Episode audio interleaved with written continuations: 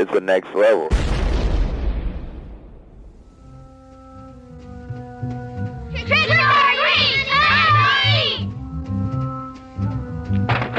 Can I have an extra piece of candy for my stupid brother? He couldn't come with us because he's sitting in a pumpkin patch, waiting for the great pumpkin. It's so embarrassing to have to ask for something extra for that blockhead Linus. Five pieces of candy. I got a chocolate bar. I got a quarter. I got a rock. Trick or treat!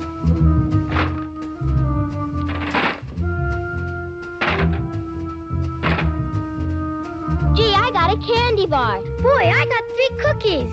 Hey, I got a package of gum. I got a rock. Trick or treat. I got a popcorn ball. I got a fudge bar. I got a pack of gum. I got a rock.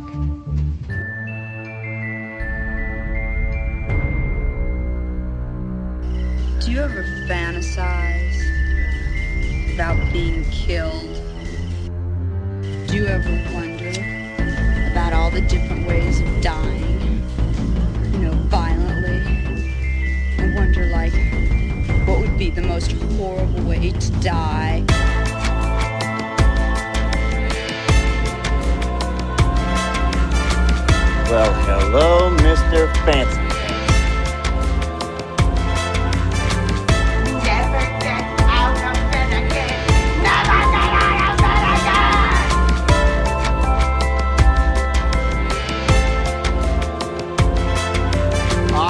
Come here to chew bubblegum and kick ass. And I'm all out of bubblegum.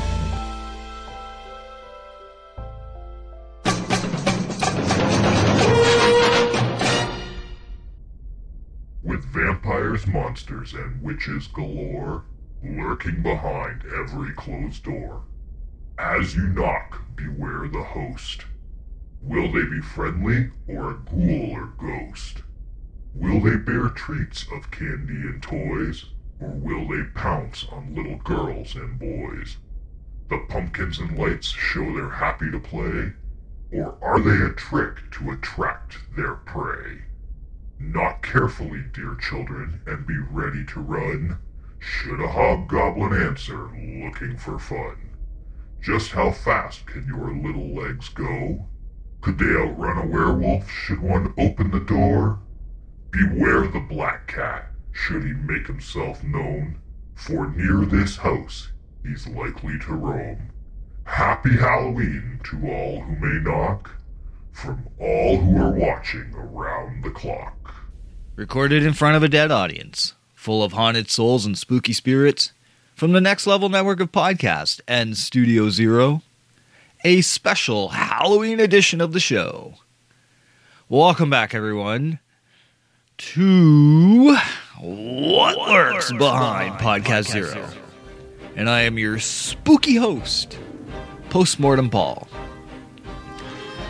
This is a Halloween special for all of you from me because if there's one thing I know everyone's all about, you know, how 2020 has canceled this and canceled that and all this other shit. There's one thing you are not canceling on us, and that is Halloween.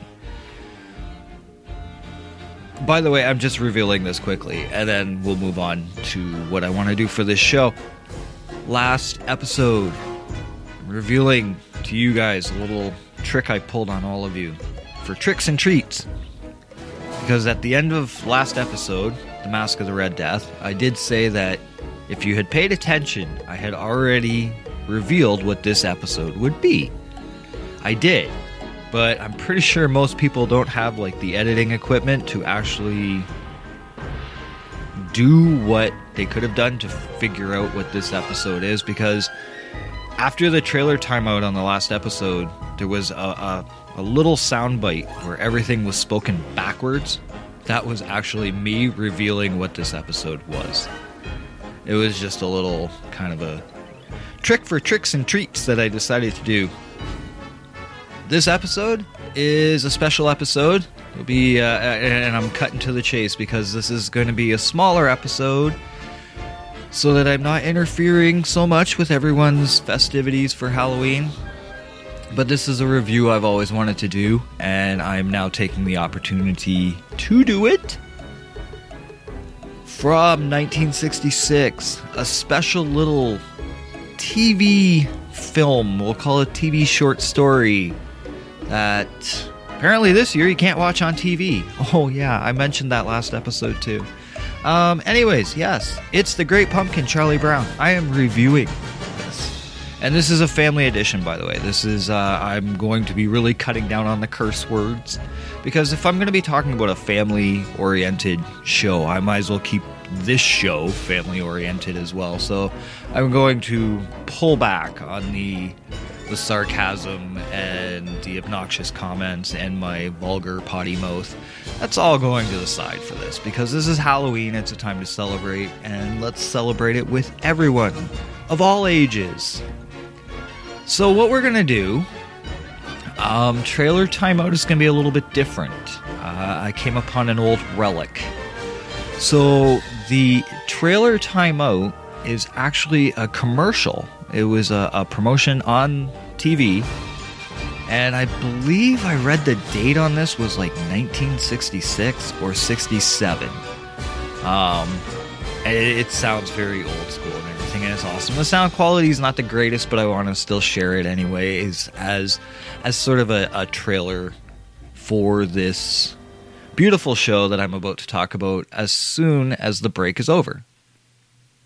Back in a splat, kids.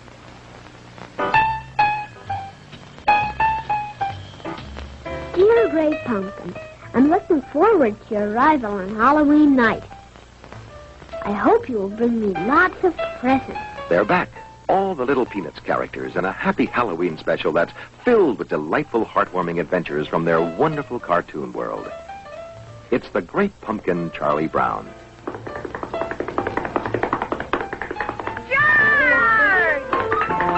And here's Linus to tell you more about it. On Halloween night, the Great Pumpkin rises out of his pumpkin patch and flies through the air with his bag of toys for all the children.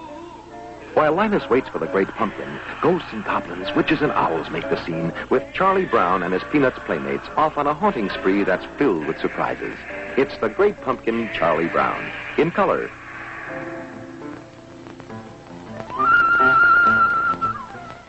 While all of you were enjoying the trailer timeout, I actually came to the realization of something. I'm about to break one of the golden rules. Uh huh. You know how, like, I think it's Linus says there's like three things you never speak about, and the Great Pumpkin is one of them? Yeah, I'm about to talk about the Great Pumpkin. Oh well, whatever. Happy Halloween, everyone. I'm gonna say that like a hundred times this episode. No, I'm not. But, anyways.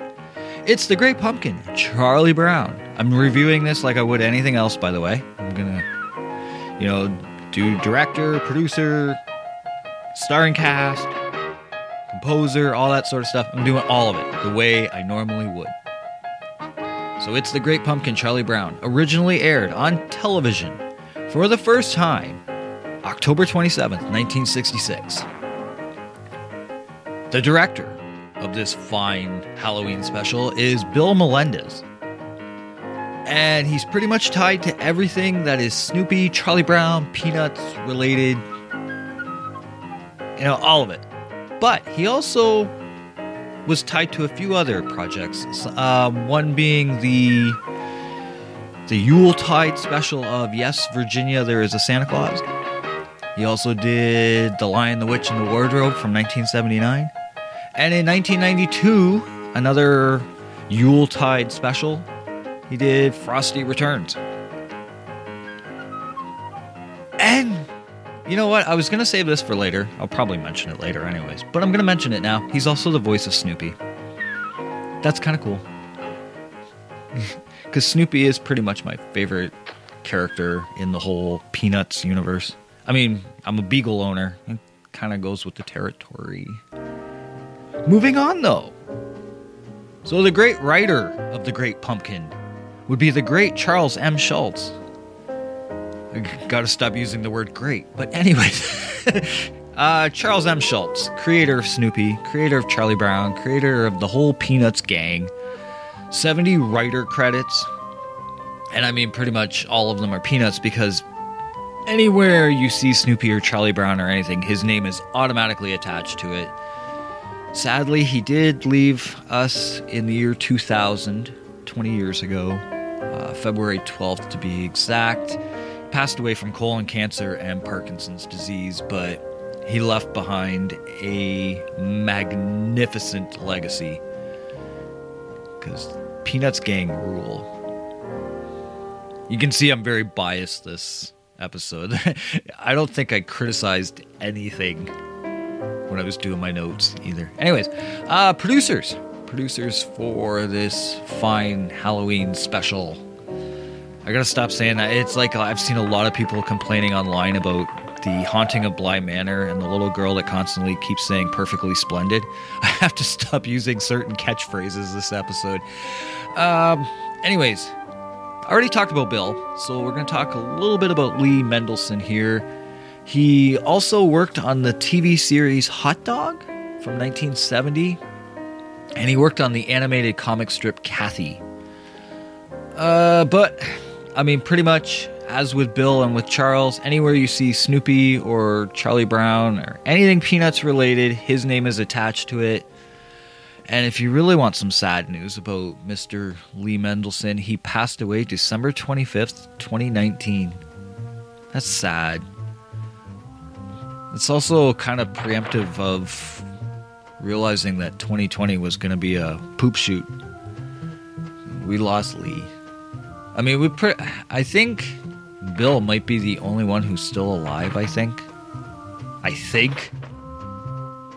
Could be wrong on that. But anyways, Charles is gone, Lee is gone.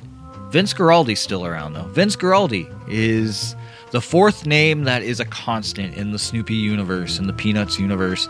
Uh, he's composer for all things Peanuts, great jazz musician. He's done other stuff as well. Don't get me wrong, but his he's pretty much tied to everything Peanuts.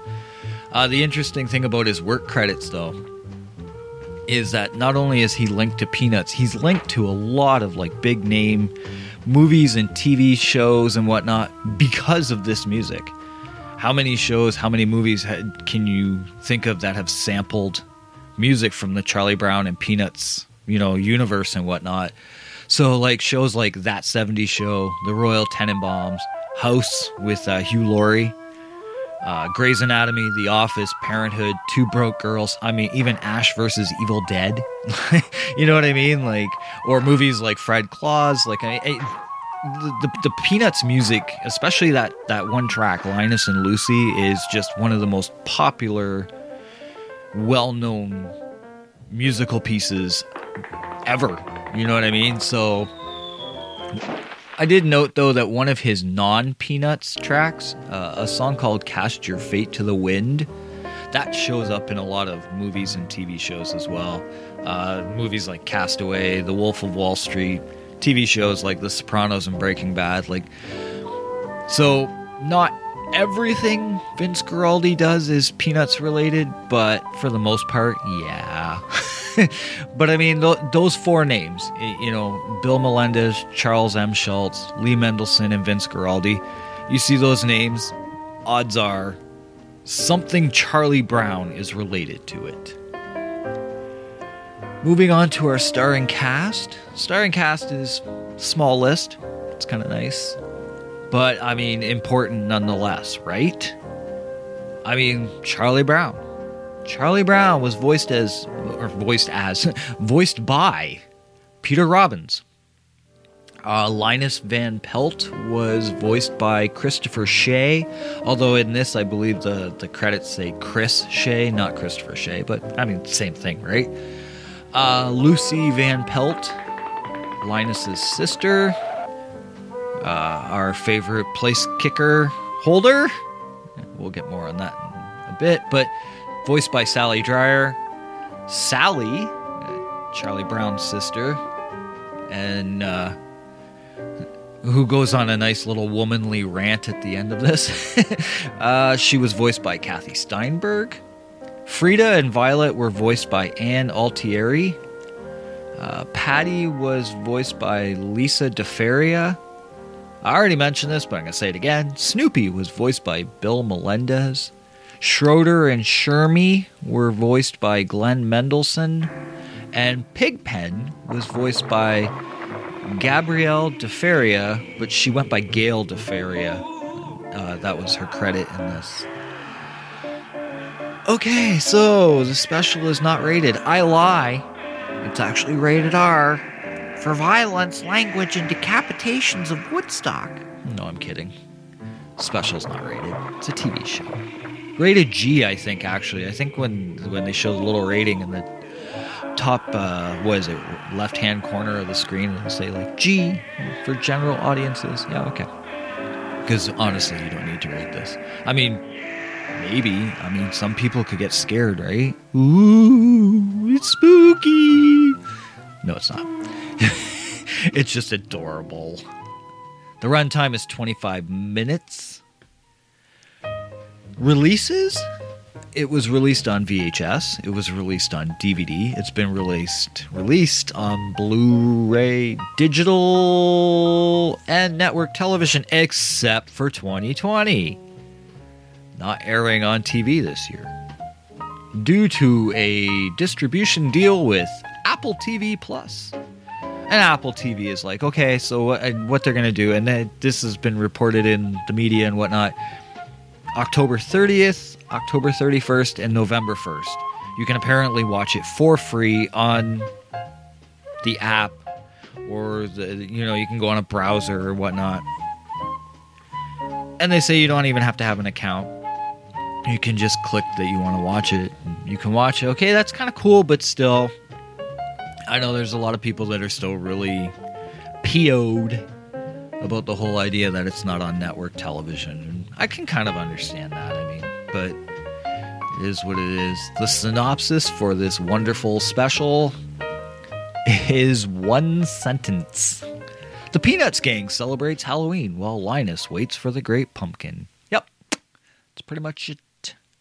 I mean, obviously, I could break it down a whole lot more about, you know, Snoopy with the Sopwith Camel and the Red Baron and all that sort of stuff. And, you know, Lucy and Charlie playing football or, well, attempting to or whatever. I mean, sure, I could break the whole thing down, but that's what the review part is for. Notes from the Van Pelt Pumpkin Patch. Thought it was appropriate to title it that this week. So I'll do like I normally do trivia facts and incorporate my own feelings as well. I know you guys never really care what I think, right? Mm, I'm just kidding. Okay, so first time this was ever aired was October 27th, 1966. I already mentioned that. It preempted the show My Three Sons, for those of you who know what that show is. The original sponsors were Coca Cola and Dolly Madison. Dolly Madison, I'm not overly familiar with. I admit that. I think that's a stateside thing. I don't think it's a Canadian thing. I could be wrong on that. I'm not gonna lie. I, I, I read that and I was like, hmm, I'm not familiar with that. But I do know Coca Cola, obviously. And I believe they were the sponsors for quite a long time. As a matter of fact, like I even remember as a kid watching, you know, a Charlie Brown Christmas or It's the Great Pumpkin Charlie Brown or it's the Easter Beagle Charlie Brown. That's another one I always used to love. And I always remember Coca Cola was, you know, attached to it. Um, oh, this is kind of cute. I'm actually going to mention this now. Uh, so Charles Schulz, when he, when they were approaching, you know, making this special and whatnot, he wanted Charlie Brown to get a rock. The whole I got a rock. He wanted it to be at one house and Bill Melendez suggested it should happen three times. Now, I know that also when I've watched it in the past, this is going back to like when I was like, you know, 10 and 11 years old and whatnot. Sometimes they would edit this for time. I know you're thinking it's 25 minutes. What are they editing it for? But you got to keep in mind commercials and all that, you know, shtick. Um, I actually remember there was a version or like an edited version of this of this show where he only got a rock twice. the full length, you know, special whatnot, he gets three three different times he goes, I got a rock. But I know there was an edited version where it only happened twice. Anyways, Charles Schulz only wanted it to happen once in in the special. Melendez wanted it to happen three times, and apparently then uh, Lee Mendelson said no, but he was overruled. Anyways, uh, you get the whole point. Between the three of them, they argued over it, and Charlie Brown gets three rocks. The funny thing about that, though, is that afterwards, after the first time it aired, apparently Charlie Brown had a whole bunch of bags and boxes of candy come in from all over the world, and they were. I, I assume they sent it to like the CBS studios or something like that. And anyways, it, it was just for Charlie Brown, and it, apparently because so many people felt bad about the fact that he always got a rock on on, on Halloween, that, that fans of the show sent candy to the studio saying, "Here, this is for Charlie Brown." Like talk about like that. That's I was almost touched when I found that out. I was like, that is so cute. Like it's I mean, obviously Charlie Brown is a fictional character, but who cares? It's the idea of who gives a kid a rock at Halloween? Like sadly, there are people that would do that. So the score for this I mentioned was done by Vince Guaraldi, but it was actually performed by the Vince Guaraldi Sextet which featured okay, Guaraldi was the piano player.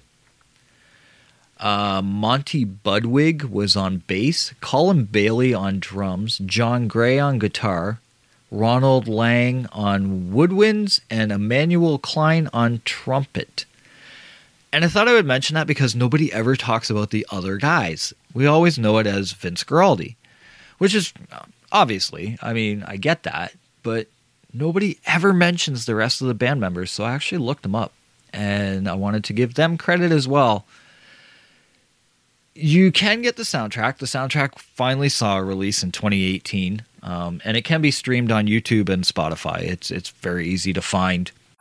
So I think it goes without saying, but I'm going to mention it anyways. Lucy, when she pulls the football away from Charlie Brown as he's about to kick it, causing him to fly through the air and land on his back. Uh, this was the first time it was ever actually animated. It had appeared in the comic strip, but it was never actually animated until this one. Now, I mean, like I said, like this is, I believe this was the third ever animated special for Charlie Brown. I know uh, Charlie Brown Christmas was the first one. I just can't remember what the second one was, but anyways, um, so when Linus walks into the living room after he's written his letter to the Great Pumpkin, I have more on that later. But, anyways, uh, and Lucy's sitting in front of the TV. She's reading the TV guide. If you pay close attention, the picture on the, the the picture on the cover of the magazine is actually a picture of her,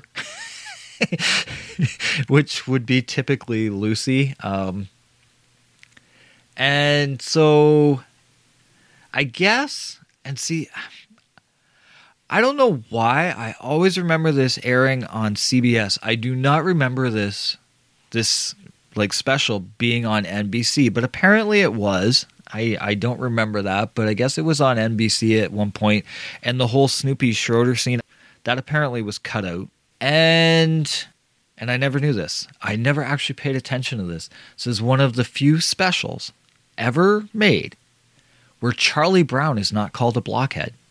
And I never actually, in all my years of watching this, I never noticed that until I watched it this past week for this episode. And I'm like, oh, they don't call him a blockhead. No, Linus got that privilege.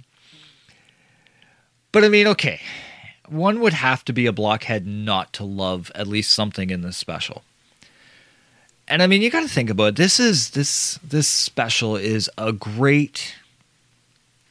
It's a great celebration of the idea of Halloween. I know, and especially in you know current times, everyone's always we're we're so quick to thinking that everything is going to be ruined.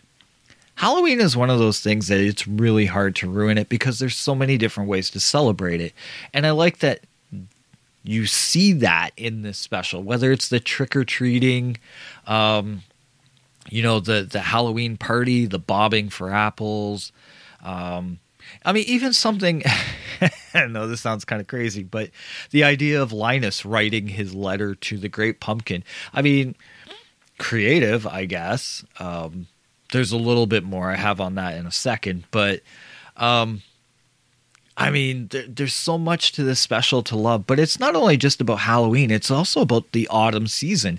I mean, you have, you know, Linus running into the pile of leaves with a wet sucker after Charlie Brown and Snoopy just rake those leaves because Snoopy kind of helps. I mean, there's that whole cute scene where he's blowing the one leaf in the air, in the air, and it lands on top of the pile. And then Charlie Brown is like, thanks, good old pal. And I mean, there's that whole scene. And the idea of football.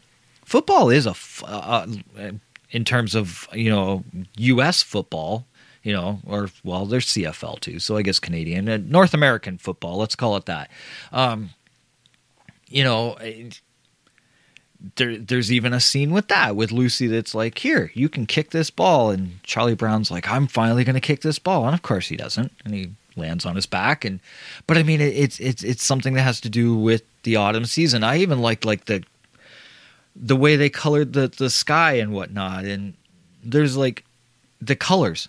You know, it's very um, orangish and reddish and yellows and whatnot this is a, a, really great special that encompasses everything that is autumn and Halloween.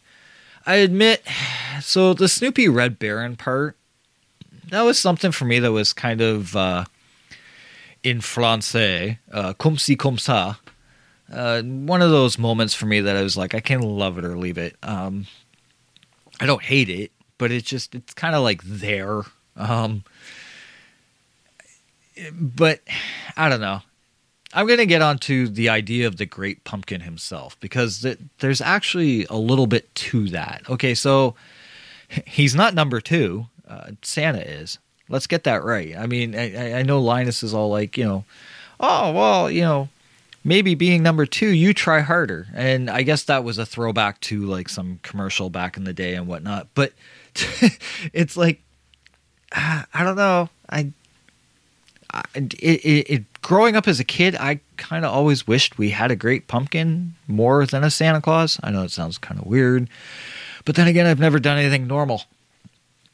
As for the Great Pumpkin, though, the Great Pumpkin was first mentioned by Linus in the comic strip, but about seven years prior to this, uh, in 1959, um, and Charles Charles Schulz, he always uh, brought the idea of the Great Pumpkin back uh, many times throughout the the run of the strip and whatnot. And he's he it got mentioned a couple times even in different specials and whatnot.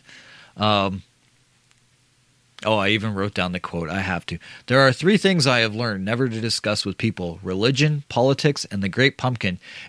you know, it's kind of funny because I'm thinking to myself, over the past year, I have talked now about all three on this podcast. Something I said I would never do, but I've done. So, breaking my own rules along with Linus's, apparently. Um, so this is kind of interesting, and I, I kind of want to talk about this uh, very briefly because I just mentioned, you know, the three things you never talk about: religion, politics, and the Great Pumpkin, and I'm about to talk about two of them.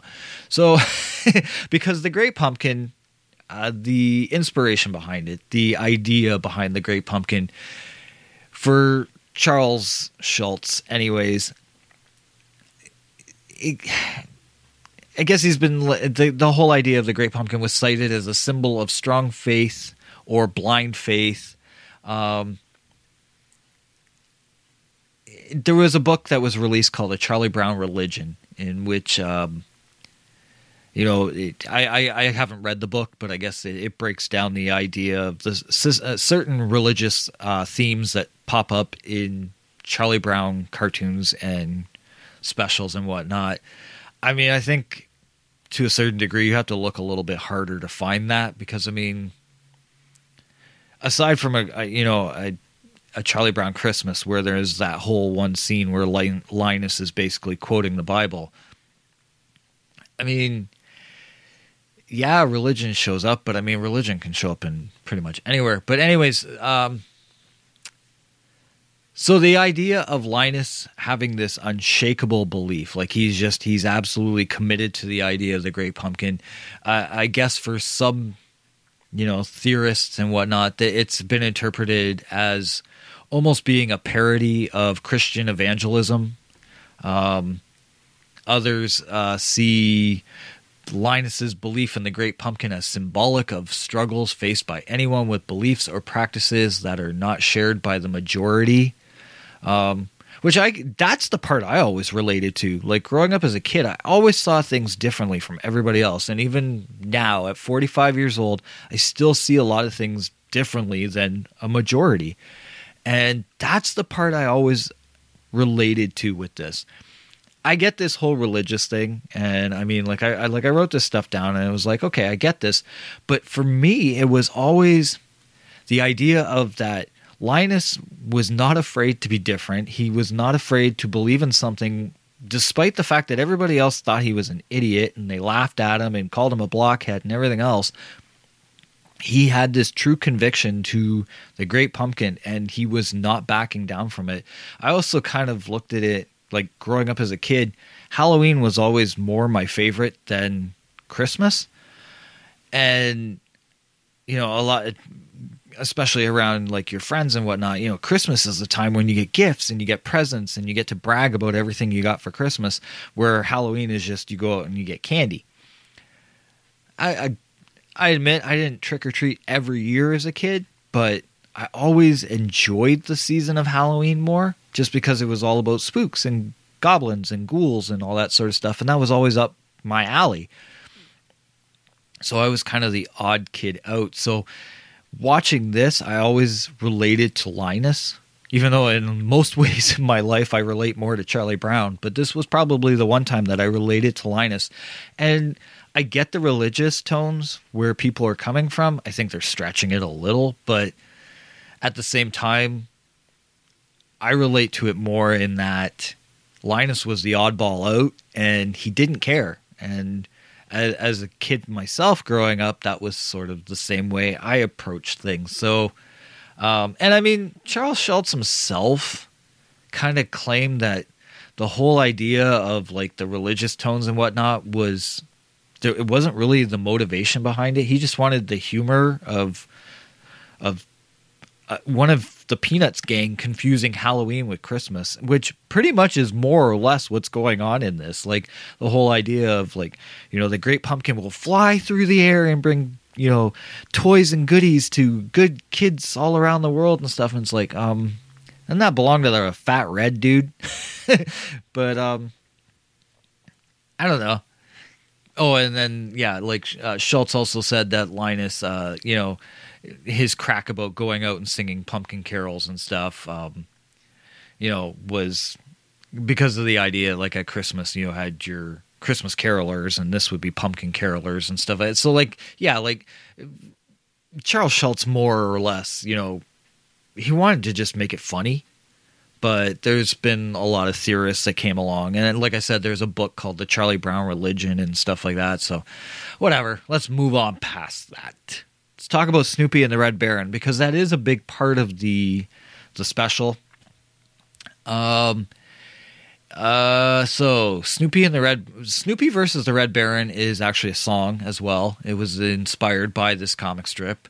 Um, if I read something correctly, there was actually a legal battle about that because the song was made and the use of the word Snoopy apparently was a copyright infringement or something like that. And there was a big fight between the band, which I can't remember who the band was that sang it, um, and like United United Syndicate, which is basically like the copyright owners of everything Peanuts and whatnot.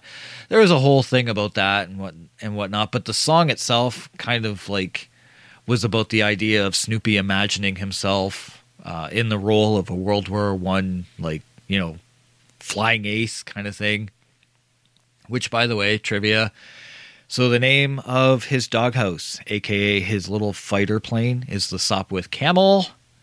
Because some people don't know that. It's it's kind of interesting. I I and I believe it's mentioned right in the episode, but I come across people that are like, "Oh, I didn't know that's what it was called." It's like, mm, okay, pay attention more.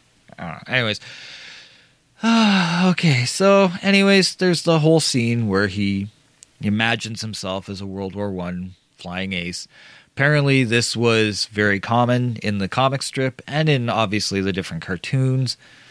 Uh, as the years went on, obviously he would create more imaginary characters like Joe Cool and whatnot.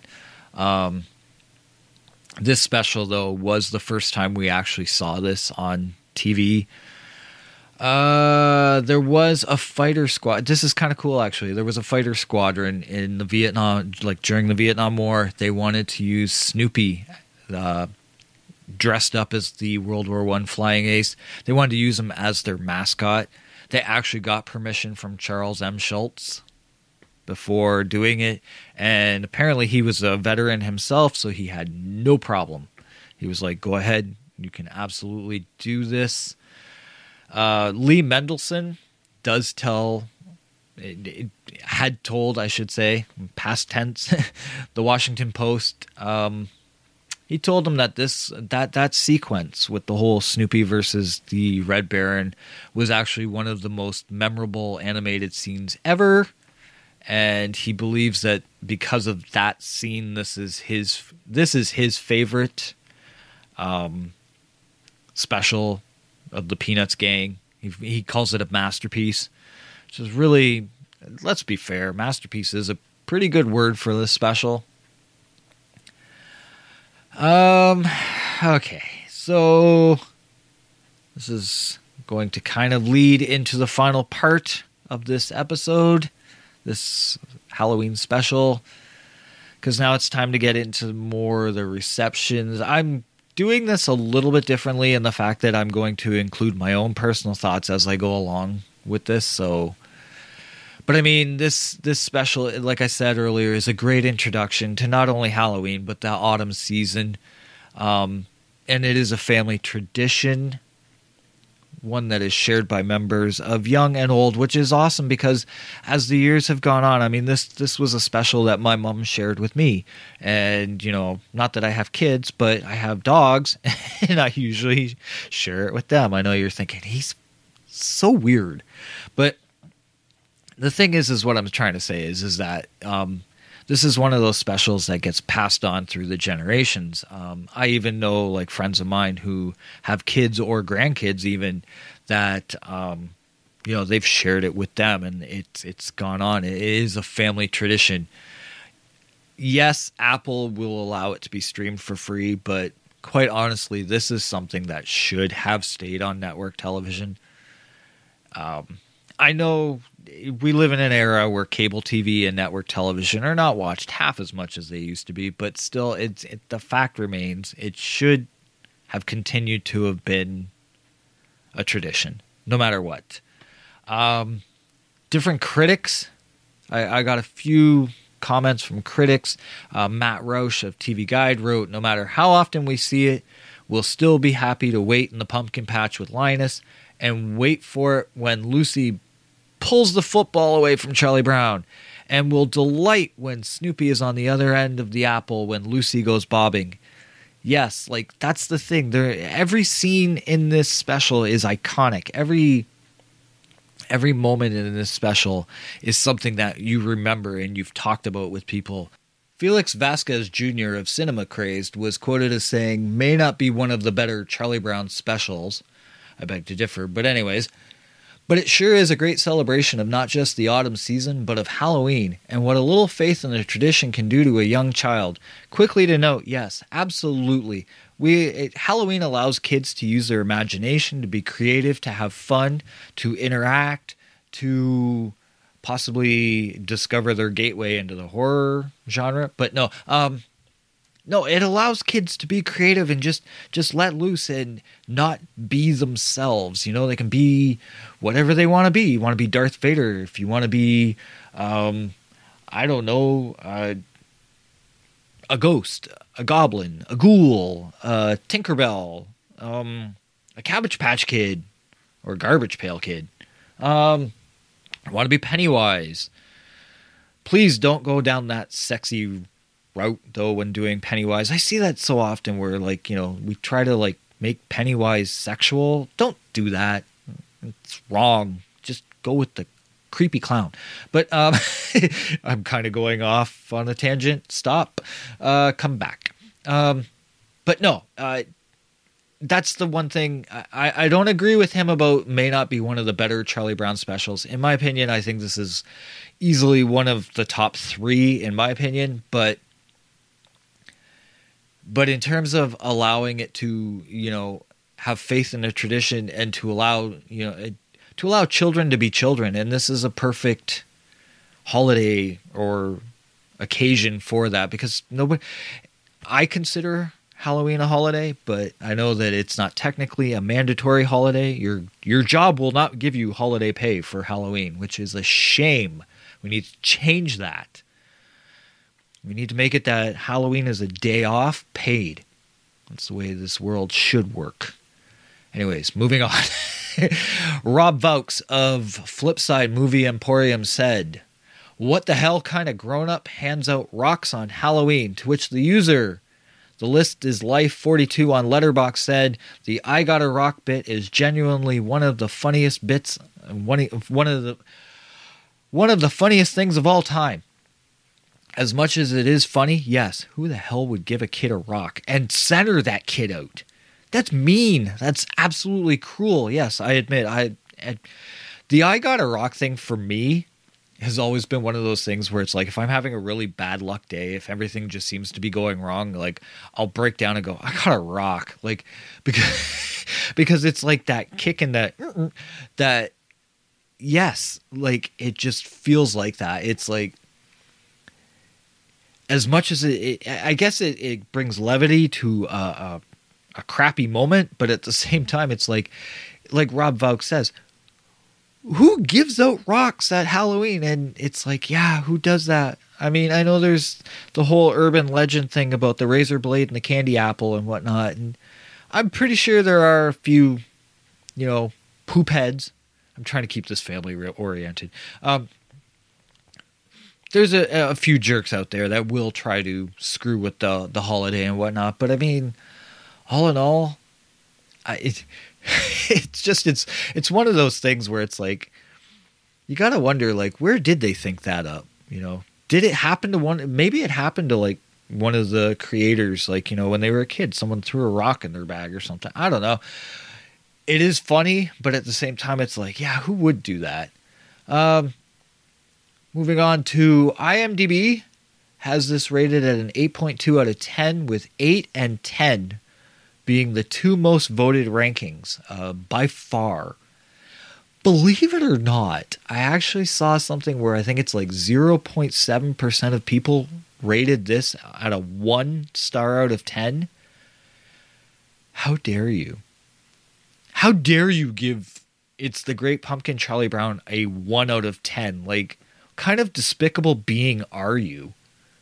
You who are out there that gave it one out of 10. What's wrong with you people? Clearly, no one listening to this show is giving it a 1 out of 10, but Letterboxd has it rated at 3.9 out of 5. So we'll round up to the greater number. It's 4 out of 5. Rotten Tomatoes has it at 94% fresh from the critics and 85% fresh for the audience score. Surprisingly, the audience score was lower. Not that it's a bad rating, 85% is awesome. But I was just surprised. I was like, hmm, don't see that often. It's usually flip side. And 94% of Google users like this special. The podcast zero rating, I'm going to make this real easy. Really simple. It's a 9.5 out of 10. And you're like, you didn't give it a 10? I know this is going to really blow your minds, but a Charlie Brown Christmas is the perfect special in my opinion. And that's coming from a kid who grows up loving Halloween, loving horror, loving ghouls and goblins and everything like that. A Charlie Brown Christmas is actually my favorite Charlie Brown special of all of them. But staying with this one, I mean like this it's a fun little gem from my childhood. It's it's a tradition that I grew up with. Watched it every year. Eventually, would grow up to buy it on VHS, then buy it on DVD. I have it on HD. Like I said, I don't have it on Blu-ray, but maybe even that changes one day. It's not like it's an expensive Blu-ray. Maybe I change that even one day. But I mean, like it's it's just something that a Charlie, it, it, the Great Pumpkin Charlie Brown is, is a lifelong tradition for me and there was no way I was going to continue this podcast without getting the chance to talk about it, to rave about it, to rant about it, because there's nothing really to rant about. Well, there is things to rant about. People being stupid and giving it 1 out of 10. Damn you. But on that note, thank you for listening. Thank you for tuning in. Thank you for enjoying this uh, Halloween special. There will be no actual 81st episode this uh, coming week. taking a little bit of a break and enjoying the holiday season and whatnot. Not, like I said, not a holiday, but we need to make it a holiday. Halloween should be a paid day off. I don't care what anyone says. It should be. I mean, I'm not gonna get like all like religious and technical and all that sort of brouhaha, but technically Halloween is more an accurate holiday than Christmas is. Don't ask me to go there. But anyways, if you're looking for the podcast, or you know of a friend that wants to listen to it, whatnot, you got to direct them in the right direction. Spotify and Apple Podcasts for sure. Google is doing some weird stuff, so I don't know what's going on with that. But you can also go to the home site for the podcast, the nextlevelnetwork.com slash podcast zero.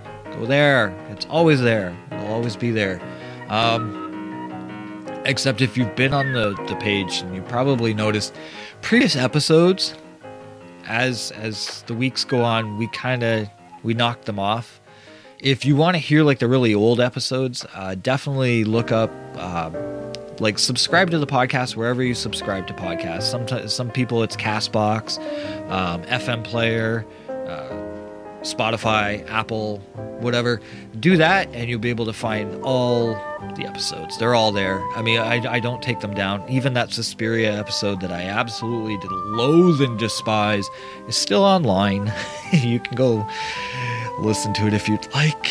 I wish you wouldn't but anyways you can also find the podcast at what lurks behind podcast0.com on social media facebook instagram twitter facebook.com slash what lurks behind podcast zero instagram at what lurks behind podcast zero and on twitter at wlb podcast zero and that's that um gonna close out with obviously a traditional halloween track we're gonna close out with the monster mash of course because it's the only way to do something like this again thank you so much for tuning in and happy Halloween to you all. Uh, blessed Samhain. Samhain, by the way, not Sam Hain. And yeah, I, I appreciate all of you. There's, uh, I do want to mention one last thing. Every year around Halloween, I notice that the, you know, the social media accounts, I get more followers and more likes and whatnot. And I, I assume that has something to do with Halloween, obviously. But for any of you that might be new to the podcast and are now tuning in, I want to thank you and welcome you to the podcast experience, as I always call it, a shared podcast experience. And I just thank you so much for you know finding finding my little show. I, I'm not the most traditional or normal podcaster, but I try to do what I do, try to do it and have fun with it. I know that at times I'm obnoxious or I make very opinionated points but I mean, all in all, it's just meant for the fun of the show and not to be taken seriously. I don't take myself seriously. Please don't take this show seriously. but, anyways, that's that. Thank you so much. Happy Halloween, everyone. And now it's time to close out with the Monster Mash. We'll be back in a few weeks with episode 81. And on that note, it's a cut.